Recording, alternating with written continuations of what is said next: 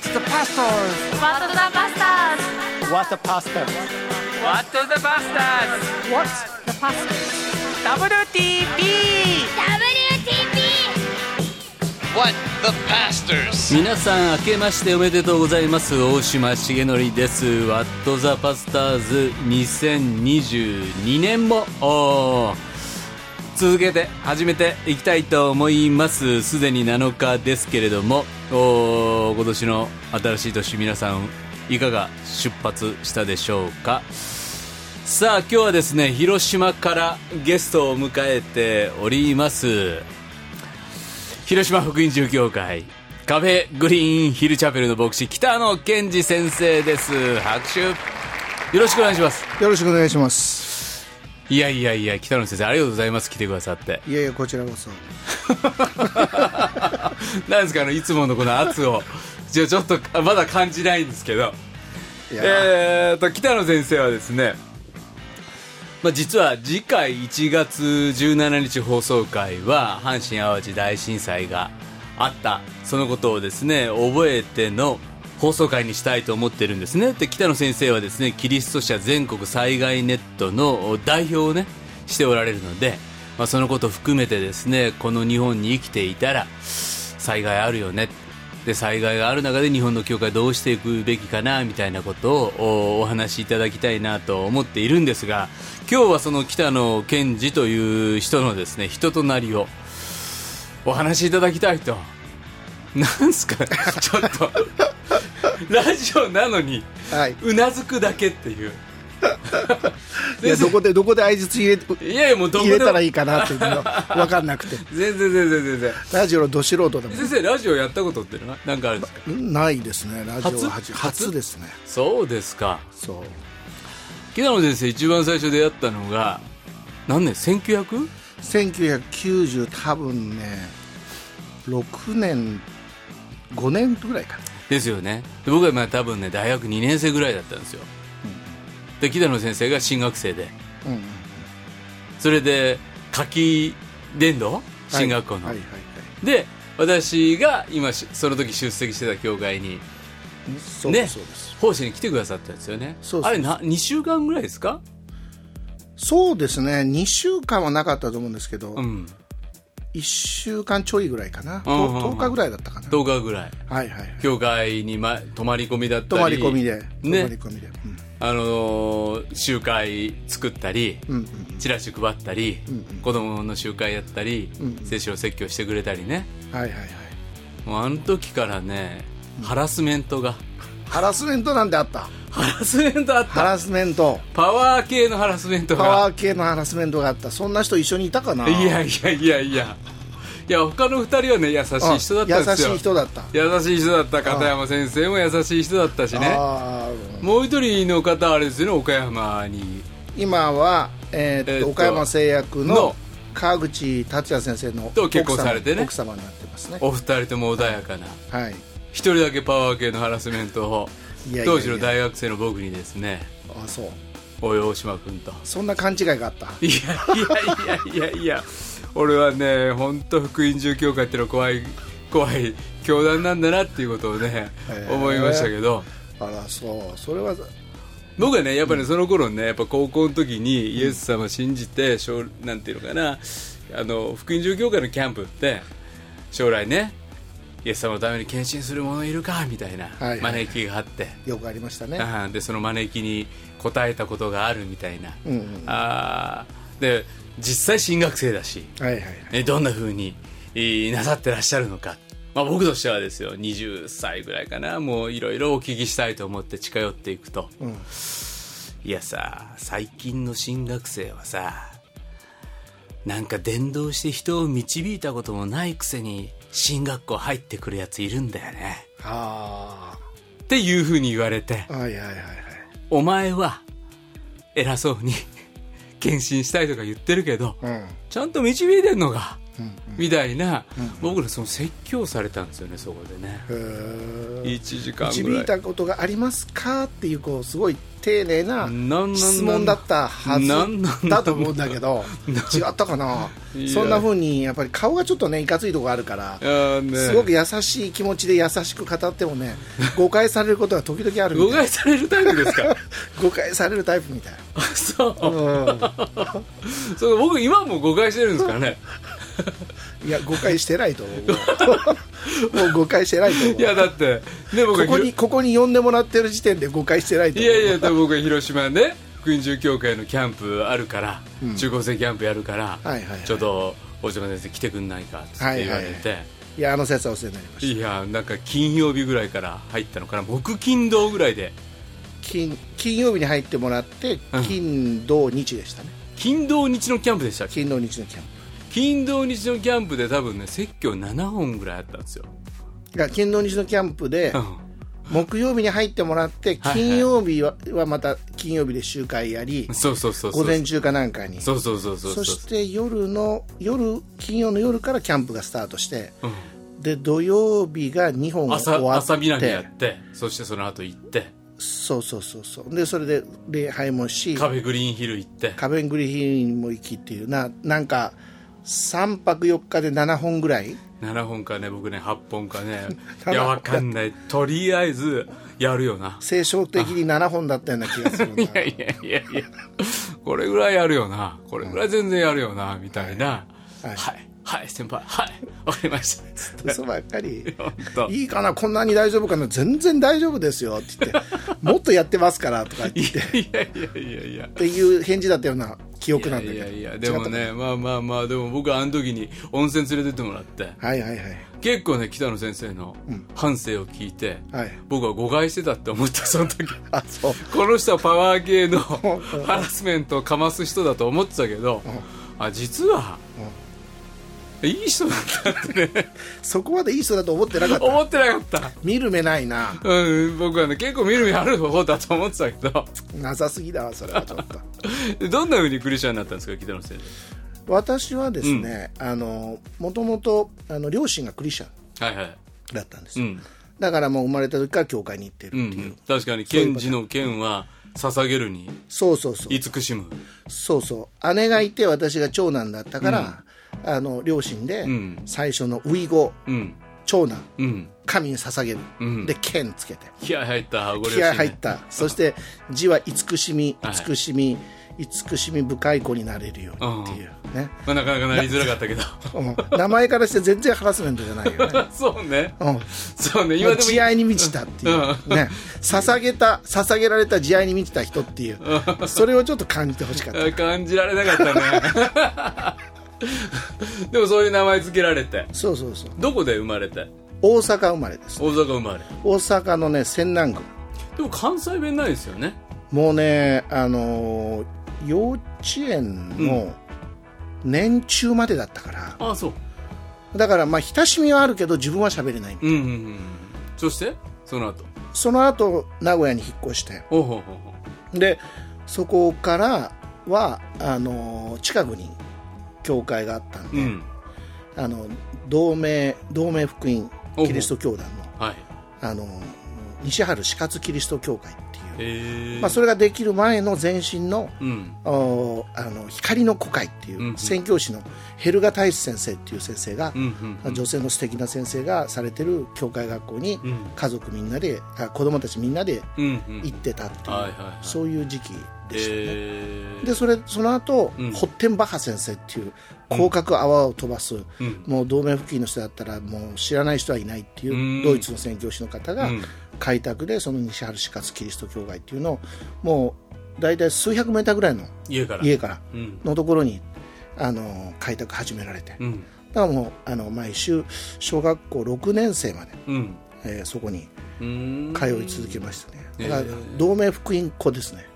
そういう面からすれば、ええうん。じゃあその同盟福音の教会に家族で通ってて、えー、礼拝行って洗礼受けたのいつなんですか？あの家族で通ってたわけじゃなくて、うんあのはその時父親はちょっと教会離れてて。うん。でそれであの母親は、うん。あの結構離れてたんだけど、うん。自転車でうん。名古屋福音住教会。うん。おじろ先生、が開拓なさってたうん頃だったんだけど、うん。そこの教会になぜか行ってたんですよ。お母さんは一人で？お母さん一人で。子供たちは近所の？まあもともと光の子会が宣教師のうん女性の方がやってたっていうことのつながりで、一番近い自転車で行けるところっていうことでそこ行ってたと思うんだけど、うんその流れでまあ開拓協会はできたけれども、うん。ずっと福音自由に、えー母は行ってたんうですよ、ん。でそれで引っ越してうん。引っ越してその西原疾活キリスト教会からは離ちょっと遠いところに行って、うん。子供たちだけで行けない距離になって、うん。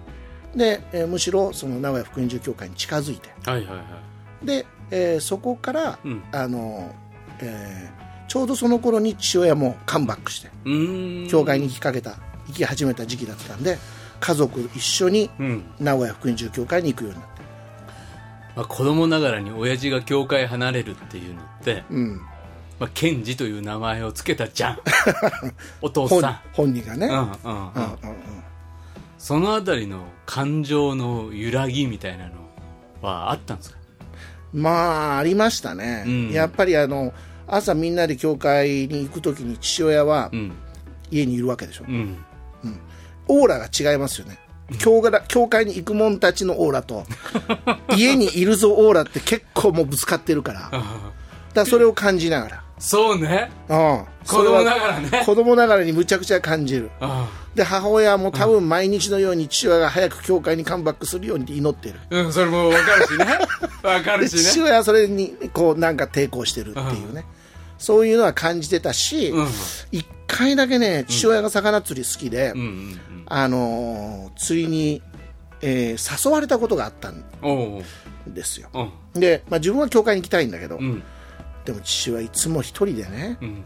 教会行かなくて家にいる。うん。で一人で釣り行かせるぐらいだったら俺がついて行ってやろうかって、う。ん。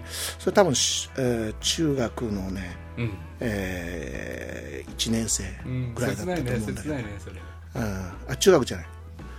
もうちょっと小学校か。小学校の高学年ぐらいだったけど、うん。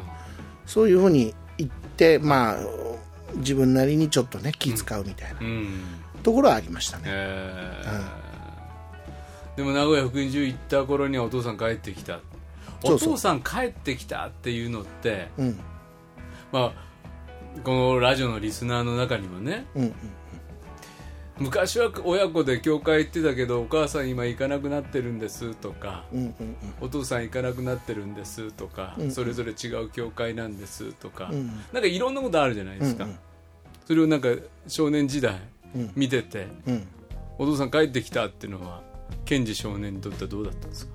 やっぱり大きかったよね、うんやっぱり、まああのーまあ、両親の中にいろんな、ね、葛藤はそその後もあったとは思うけれども、うん。でもやっぱり日曜日の朝、うん。家族みんなでうん。教会に行くうんっていうことができるっていうのは、まあ、それは嬉しかったし父親が運転して、うんえー行くわけだから、うん。みんなで乗って。朝朝のお父さんだけ何にも喋らず新聞見てる。その背中の後ろを。そうそうそうそう。テレビ見たりね、あそういう横をこうそーっと出ていくっていうのじゃなくて行くよーって言って、それはやっぱり大きかったですうね、ん。そしてその16歳？高校1年生で。洗礼を受ける。そうですね。あの実はねもうね、うん。小学校6年生の時に洗礼を受けたいっていうか、うん。もうはっきりし信仰も自分なりに持ってたし、うんうん。もう洗礼早く受けたいなっていう気持ちはあったんだけど、あのーその名古屋福音塾教会の当時のうん。牧師先生の指導としては、うん。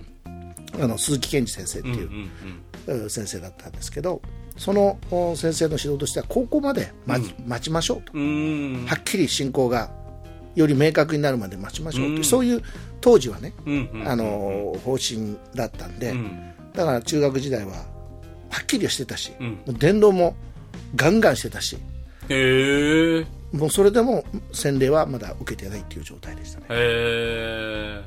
何そんなにもうなんか迷いはなかった？の迷いはね小学校の頃はあったんですよ。うん。小学校の時結構やんちゃでなんか北の組みたいなの作って。かりわかいやだからねわかるのもうね。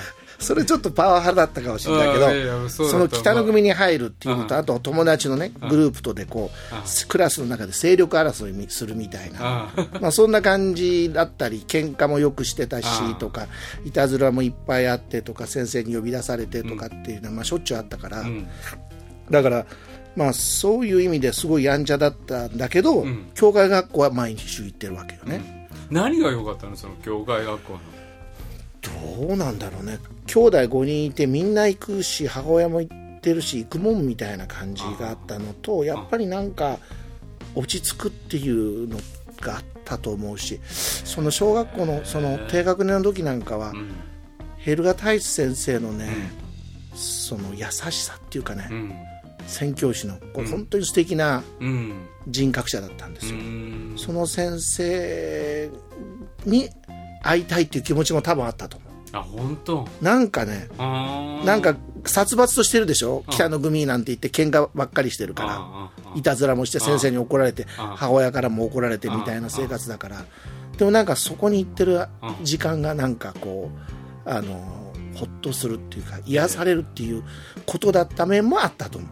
でもそこでも揺らいだでも信仰は？小学校高学年。いや、あの、だから、当然神様がおられることとか、イエス様が救い主っていうのはあ当たり前の話で、うん。うん、あの太陽が東から昇って西に沈むのと同じぐらいの感覚だったから、別に自分のその生活がうんちゃんとこう聖書と照らしてどうかみたいなことはもうさて置いといて、さておいてね。事実は事実。北の海だから。ね北の国だから。あ じゃあ事実は事実みたいな。だそれだからそこは全然疑ってなかった。ああだからもう小6でも俺洗礼受けてこのまま行くなっていう感じはしてた。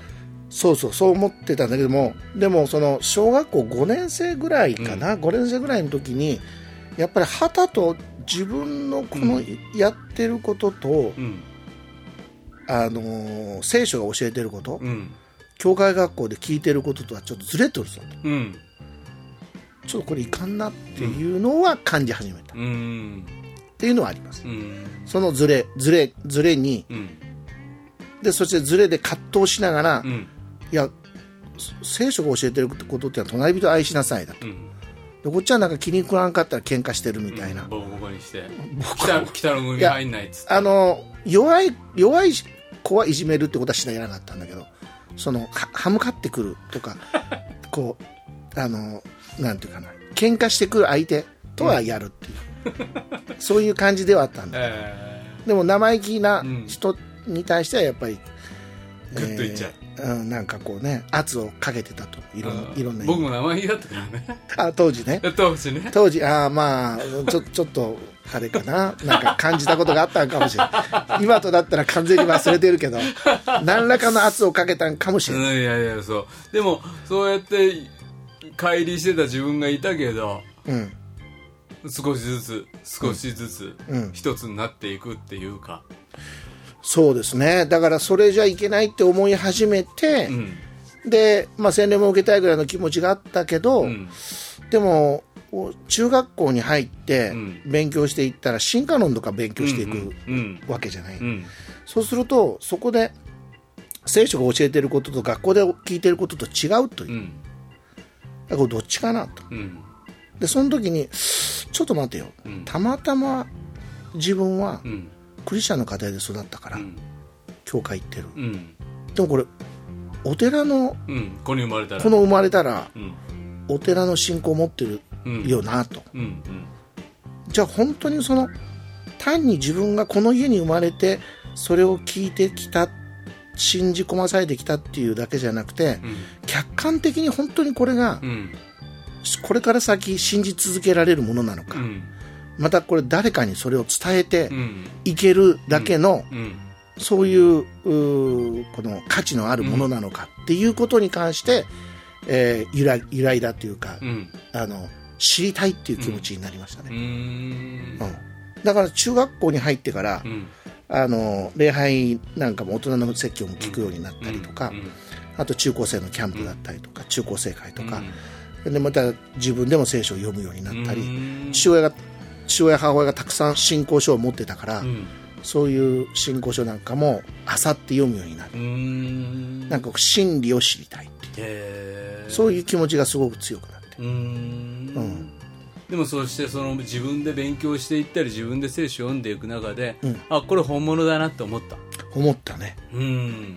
それがね中2中2ぐらいで中2ぐらいですね、中1から中2にかけてずっとそういう探究心持ってやってきてあこれ間違いないわ北野先生ってパワーハラスメント系で、体育会系でしょ？サッカー部だし。と、うん、でも、知的でもあるよね。あちょっと嬉しそう。ー あー。いや知的知的だけどちょっと推しが強いっていうぐらいかなと思ってたけど。違うんだ。うんそんな知的はメインじゃない。メインじゃないんだ。メインじゃない。ないんだ。そうか でもそうやって確かだからね中学高校の時ってまあみんながみんな教会全員離れていくかっつったら先生みたいな人もいてね。うん。やっぱりちゃんと頭で理解していこうとかちゃんと本物だったら知的にもうなずいていきたいって思ってる中学生とか高校生って実はちゃんといてそういう子たちのためにちゃんと知的にも育てていかないといけないですよね。そうですね。うんそれはありますね。うん。うん。そういうのはすごく、まあ、福音住教会の中でも先生大事にしてきたとこっていうか、まあ、福音住教会、まあ、中学生高校生たち育てること大事にしてきた。でそれは育てられてきたっていう自分の原体験も大いにあった。そうですね。うん。うん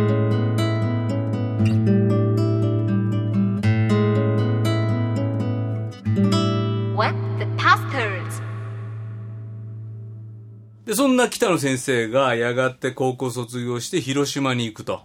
それまでに大事件が起こった、何？大事件。大事件教えて。あのー中学2年生の冬にうん、大事件が起こった。ん。です、まあ自分なりのね。うん、大事件大事件ってすっげえハードル上がってるけど。上がってるけど自分なりの大事件がはいはい。起こって、うん。それは、あのちょうどクリスマスの時期だったんだけど、あのー献身の思いが与え与えられちゃった。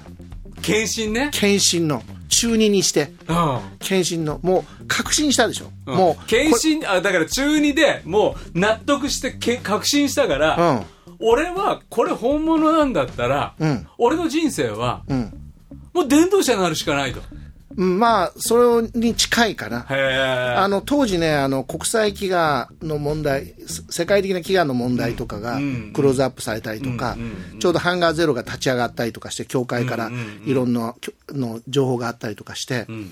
飢餓で苦しんで、そのまま死んでいってる人がたくさんいると、うん。彼らに福音を述べ伝える人が必要だと、うん。そう俺だと。うんっていうそういう思いが与えられちゃったんだ。うんうん。だからそのおまあえーなんていうかな。中学卒業したら、はい。もう聖書学校に入ってうん。でそれでもう一日も早く、ん。そういうあの、えー飢餓で苦しんでる人たちが、う亡くなる前に福音を伝えたいっていう気持ちが、ものすごい強い気持ちが与えられてしまうんですよ。うんうん。うん。でそれであの土方の親父っていう、はい。あの秋近先生っていう先生の本に出会って、うん。ここれだと。うん。もうこの先生のもとで自分はあの宣教師としてね、ん。伝道師としてん。勉強して、ん。で宣教師として行くんだっていうふうに、えー思ってしまうんですよ。中2でね。中2で。うでそのそしてそれでうんこの覚悟は誰もわからないだろうと。うんうんこれはもう神様が与えてくださったもんだから。うんそれを明確に表す必要があると。うんうんということでうん自分の持ち物うん。あの教科書から、あの本から大事にしてきたもの、まあ、ありとあらゆる処分できるものつまり破けるもの、うん。それを一晩かけて全部ビリビリに破いた 大事件だね。大事件。大事件大事件北野家にとっては。社会的には何の意味も持たないけど。いやいやいやいや。我が人生また北野家の中では大事件が大事件よ。大事件。長長男が。長男が気が狂っただこれは大変なことだった。それでうん。まあとりあえずそのい破る時も極めて自分なりには冷静で、ん。キリストには変えられませんってねうん。キリストには変えられませんってビリそうだから勉強もそれなりにできてた方だったし、うんそれからまあスポーツもそうだったし、それからまああのクラスののリーダーシップにおいてもいろいろさせてもらったりとか、でそれで賞状もらったりとか、まあ、あのいろいろあったから、まだ優等生だったと優等生っていうかね、なんかやんちゃ系だったんかもしれないけど、うんでも進行明確になっていく中で、すごく先生からも、あのなんか評価してもらってね。あの評価してもらってクラスメートからも、ん。あのこうまあ、信任を得るみたいに、まあ中学校になって変わってきた、もうもう小学校時代とは別人ぐらい変わっていってたんだけど、だけどそこでなんていうかなあのそういうものよりももっと大事なものがあると、ん。福音を伝えないといけないと。滅びる人がいるんだから。だからそのことの俺の覚悟を知ってもらうためにはそう俺のこの破いたこれを親父おふくろ見てくれと。そうそう。そして、もう排水の陣で、うん。もう明日からが、あ来、あのー、1月から学校行けないよねって、これ、それ多分、あの、えー冬休みだったと思うんだけど、もだって教科書破られてもう教科書全部ないんだから。あ、ノートもないんだから。ないんだよ。うん。だからもうこれはもう東京行くしかないよっていう、うん。その覚悟を示すっていう、もう全部捧げるっていう。そういう意味で、あの、全部破き切った。すべて。それで、うんそれをそれを見た、うん翌朝のお母さんはそう、悲鳴が、悲鳴が聞こえたね。ケンジどうしたの？みたいな、それはもうそうだよね。うんそらそう今、うちの子がそんな風だったら、えらいことになると思うんだけど。いや俺と一緒だ いや、そうそうそう。こっちとしてはね。でも多分家内としては、えらいことだとそうね思う。うん。そう。だからそれで、悲鳴とともに目を覚まして、説明はした。うん説明しても、やっぱりね、そう簡単には納得してもらえない。うんでも、まあ、あ両親ともに、これは何か神様がん、この子にうん働いておられるんだな、うんというのは感じたみたい。で、当時の牧師先生とか、そこで、えーこう、あの、教会で働いてたうん。献身者の方とか、そういう方からもいろいろアドバイスをいただいて、うん。あの、すべてのことには時があると。うん。伝道者の書から。ん。今は時じゃないと。お前ら今まで一生懸命に伝道してきた中学校のね、まあ、たくさん教会にも来てたし、えーイエス様を信じたあの仲間も何もいたので、そういう人たちを置いていくのかと。その今今今までの伝道してきた、あー中学校の仲間たちに対しての責任はどうなんかと、そしてまた学びに関してまだ中学2年生だぞと。全然あの学びが足りてないと、この世の中には高校も大学も大学院も出てね、えーる人たち、そういう人たちとお渡り合って福音を伝えていかないといけない。だからある程度ね、ちゃんとあの勉強もしていかないと、お福音を伝えていくっていうのは難しいぞっていう、そういうアドバイスも父親はしてくれて、今は時じゃない、うん。もうはっきり言われた、うん。でその飯が本当なら、うん。あの時のその時に、ちゃんとした時に神様もう一回、うん。もう一回その思いをはっきり与えてくださるはずだと。うん。というのが、まあ、まあ、父親や、また、あー周りの牧師先生たちからのアドバイスで、うん。しぶしぶ従ったね。えー。しぶしぶ従った。でもまっすぐですよね。ピュア、まあ。ピュアなんだよね。うーん、まあ、愚か者よね。いやまあそう思うけど。でもそのそのアドバイス通りに高校に行きそうして大学に行き大学院に行きそして大学院卒業と同時に進学校に行く。そうそうそう。流れとしてはそうなんだけど、うん。その、ほその、うん高校、大学と行く中で、うん。あれ勘違いだったなって思い始めた。おう。うん。ずっと明確なものがあったわけじゃなくて、なぜ、なぜならその思いを、こう、思い起こすと、うん。自分このことところにいていいのかなっていう思いになっちゃうから。うん。うんだから、その、しんどくなる。うん。うん。うん。だから神様の御心に従ってないん。じゃないかな。うん。うん。うん。だからあん。まり熱心にならないよようにしようっていう。うん。うん。そこまで熱心に。うん。まあだから、熱心になったらまたまた教科書破るからねいや、そういう思いうん。がうん。出てきて、でも、その、今度はね、明確に、うん。あの、周りのし人たちも、うん。両親も含めてね、周りの人たちも、あのー本当に今が時だってうん。思ってくださる状況じゃないとうん。いけないと思ってたから、二度とあの若気の至りはやれないの、で。そうするとなんかこう、熱くなってくると、うん。霊的にね、燃えてくるとなんかこう、冷まさないといけない。そうそうそう。もうちょっと落ち着かせないと、みたいな、そういうふうにこう自分で自分を冷ますみたいな、ん。そういうのがあった水かけないと。水かけないと、うん。っていうのがあるうちにだんだん熱がなくなっちゃった、はいはい本当に冷え切って。そう。だから教会に使えるっていうことに関しては、うん。ちゃんとあったし、ん。クリスチャンとして信仰やめようなんて思ってない。そうそう。でも伝道者になるとかこの召されたっていうのは、うん、あれ勘違いだったかな、うんもうもうもう水かけ切ったから。そうそう。それともう一つはね、ん。やっぱりねあの自分があの広島で行くようになったうん。時に、ちょうどよあの少し前に1年弱前に、ん。灰高先生ご夫妻がうん。国内宣教師としてね広島広島教会の牧師になって。うんそうそう宣教師として使わされてた、うん。でその直後だったからあのそれであの、まあ、先生を見てたわけよね、でも全然私とタイプ違うし。違うね。もうねザ牧師って感じなのよ。まあ品があるもんね。すごく品がある。ないもんね。その パパパワハラ系とかっていう表現が自分に当てはまってるかどうか全然わかんないけど。でも成高先生にはそのハラスメントを感じられるもんね。まああのリーダーシップとか推しの強さっていうのもあったりももちろんあるけど、でもすごくこうあの自分とはもう全然違うと、うん。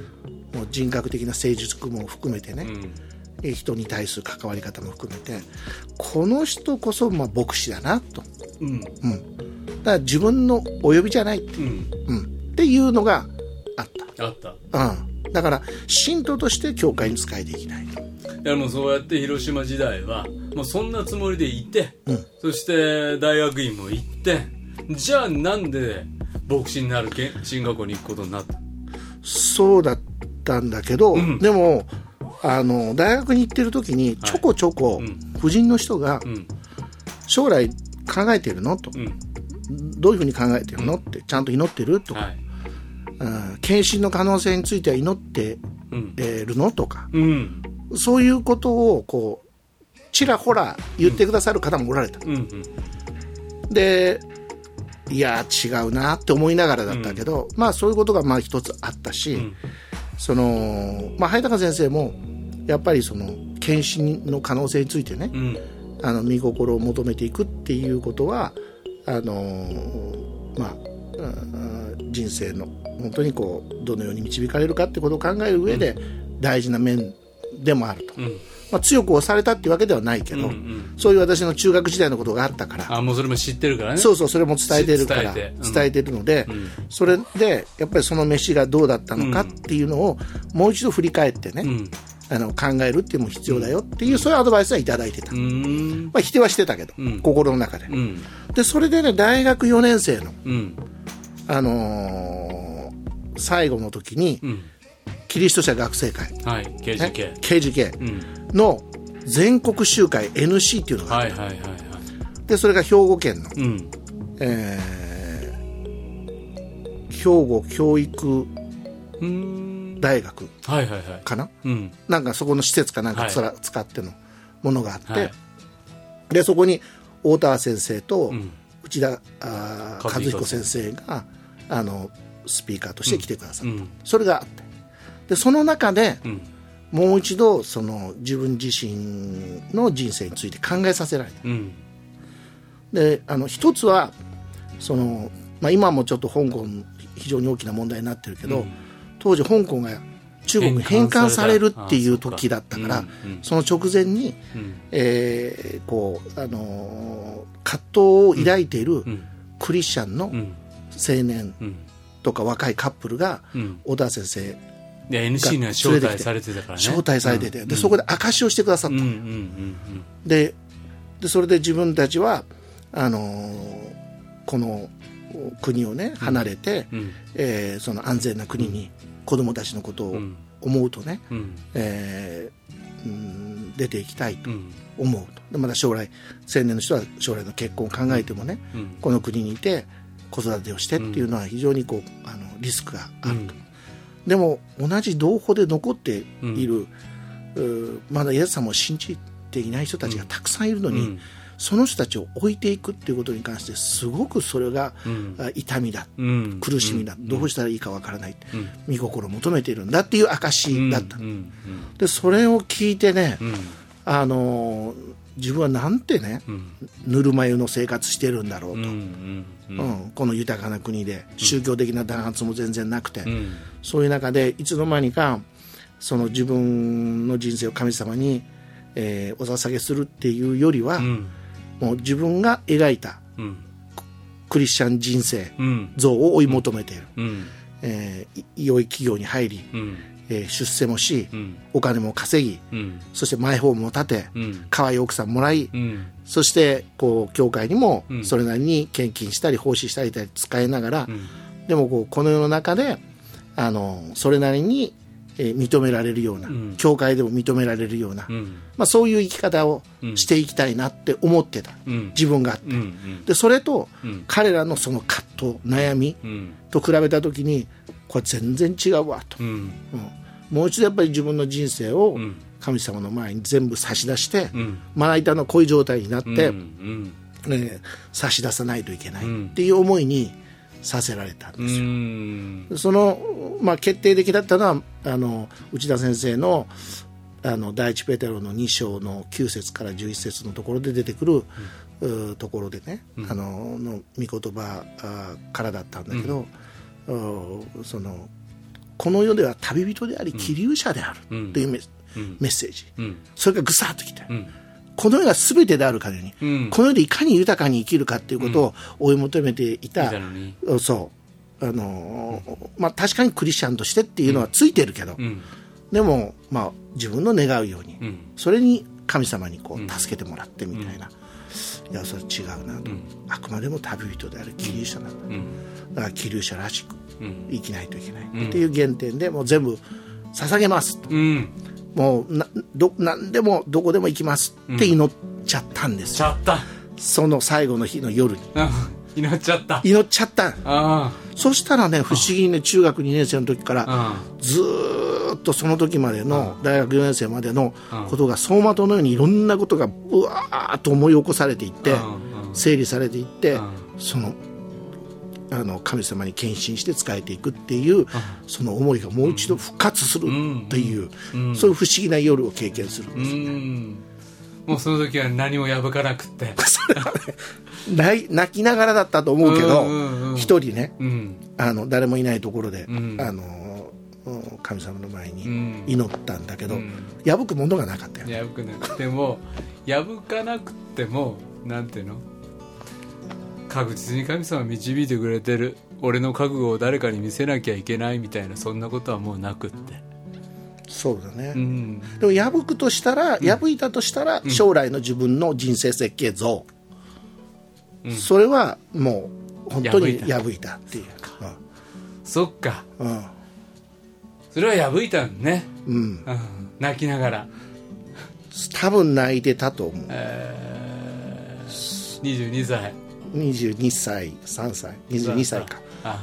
あー23歳ね、うん。そうそうそゴリゴリの体育会系のううん。日焼けして。そうそうそう。将来描いてたもの全部手放して。そうそうそう。神様を用いてくださいって祈ってそれで進学校入る。それでうん。それであのまああの教会に帰って牧師、先生に灰高先生にそのことを伝えたら先生は、ああのよく分かったと、うん。うんできっとそれは神様が、うん。あのそのように召してくださってるに違いないと、うん。自分もあの、えーそれをあの応援していきたいと、うん。っていうふうにおっしゃってくださったから、うんうんあこれが時なんだなと。うんうん中学の時はみんなが飛べたから、ううんん。っていうのがあって、うん。うんでももうそれはもう大学の4年生の3月だったから大学院は決まって大学が決まってて、ん。だからそれをキャンセルして、うんえー進学校に行くか、うん。えーそのまま大学院に行くかっていうのが、うん。まあ、選択肢としてあったんだけど。うん。でもまあ、あの2年間学ぶっていうことについて、あの両親も了解してくれたし、いゆくゆくそれが無駄になるというか工学部だったから、あんまり役に立つかどうかわからないっていうか直接役に立たないようなことだったけど、でも学ぶっていうことはいいことだあのいいことだということで。で進学校行くでしょ？そう。で周りの牧師先生方もうん。大先輩と先生方灰高先生を含めて、そうやって今の時代しっかり学んでおくっていうことは意味があると励校ましてくれる。そうやっては励ましてくれて、だから中中卒でよかったって思ってたけど、うんうん。でもそうやってそこまでちゃんと学んでうん。備えるっていうことの道が開かれたっていう、うん。自分にとってはね。なんかその時がある。僕の友達がねやっぱ高校卒業の時に2人とも関西清修進学校塩谷行くっていう福知山の仲間たちが、うんうん。そのまま進学校行って。うんうん。で僕は自分大学行っていいのかな？ああそうかそうか。同じ JYLC ではいはい。検視の手挙げたのに、うんうん。そして大学行ってうんうん。あいつらは塩谷行ってる。で塩谷製菓行くと奉仕してる、うん俺このままでいいのかな。はいはいそんな時に北野先生が登場してね、なるほど。お前救いに道ばかなくってさ、うん。何が献身だよ。っていう圧かけられて、うん。そして僕はね熊谷っていう友達に伝道するんですよ。なるほどなるそしてその熊谷が、なんと去年まで広島にいて、そうそうそうそうそう広島転勤になってね。そう。先生のもとで。先生のね広島福音寺のグループの中の教会通って。そうそうそうチャペルは違ったけどね、うんうんうんうん、そう思うとね不思議な。不思議だね。時があるっていうのは。うん。うん。その時の圧っていうのは影響力、影響あったの？あったあったあった。悔しかったもん。あそう。すっげえムカつくって思ったあそう。すっげえこの人ムカつくなと思ったけどうん。でもじゃあ自分伝道してんのかと。うんね、でその時にねロボ伝道とかしてた？はい仲間たちと一緒に友達と。はいはいはい。でもねロボ伝道を梅田とか三宮でやってるけどじゃあ住染駅っていうね僕が行ってた教会のうん。駅の前でお前やれんのかっつったらうんうん。これやれんなと思ったの。うん結局顔の見えた俺のことを知っている友達にうん自分の生活さらけ出してうん。そしてイエス様のこと伝えてんのかうん。伝えれてんのかうん。ってなった時にいや外でクリスチャンっぽいふりをすることはできるけどうん。大阪の街でロボ伝道ができたとしても学校では違う顔で生きてるだろうお前っていう。それがあの二十歳の頃に北野健二といううん。色黒の新学生にチャレンジされてうん。そこで熊谷ほとの出会いと熊谷が救われていくっていう僕の親友のね信仰を持っていく姿を見てうん。あ本当に神様っているんだなっていうかそれまでも思ってたけどうん。でも本当に人の魂救う神なんだっていうのをねうん。鳥肌を立つような経験を学生時代に僕はさせてもらった、ん。その大きなきっかけになったのが北野健二先生ででした。ということでですね本当にありがとうございました。はい。じゃあそれは、うんうん。あの私の圧じゃなくてす御霊の圧だったってこといやいやいや、ね、それね、よく御霊って勝手に言うでしょ？あのね、僕はね、福音中協会の全国福音中協会のお全国青年キャンプ、中高生キャンプが JY キャンプっていうのがあって、で、僕がメッセージ今から入る。北野先生寄ってきて、なんて言ったか覚えてます？覚えてる覚えてる。なんて言ったんですか？あの御霊がね働くように祈ろうっつって祈ってるね、うん。うん。うん、そして終わって。終わって。終わって、うん。そして、うん。まさにこう主があ語らせめたっていうそういう意味を込め説教説教だったね。説教だってそしてみんなが応答した。うんでそれで精霊下ったな。みたいなこと言ったんじゃない？やお前お前精霊下るって思ってんのかっつって説教前。祈ろうって言うの綺麗な言い方よ。そんなふうに言ってないもん。分かってんな。分かってんな。御霊来てんのかみたいな そんな言い方してないけどね。いやいやそういうしたそういうふうに感じたんだね。もうだからねああこの人やっぱ変わってなかった。いい人だって思った自分は誤解だった。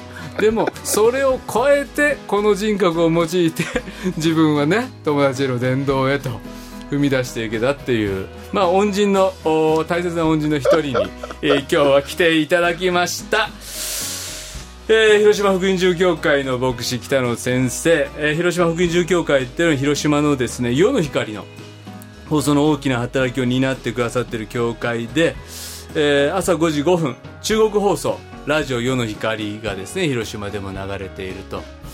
私も一回世の光のラリーかなツアーであの広島の諸教会回らせていただいたり。そうですね。ね。はい。本当にいつもいつも放送伝道を支えていただいてありがとうございますさあ皆さんの番組への感想リクエスト待っています。今年の抱負とか、まあ、コロナ、まあね、第6波が来てないかどうか心配ですけどもぜひですねそんな抱負思いなんか番組ウェブページの投稿フォームを使って、えー書き込んでいただけたらと思います。メールの場合は wtp.pba-net.com では今日の「ワット・ザ・パスターズ」大島重則と北野健二でした。次回放送1月17日月曜日次回も北野先生とお届けします。さよなら。さよなら。この番組はラジオ世の光テレビ「ライフライン」でおなじみの TBA 太平洋放送協会の提供でお送りしました。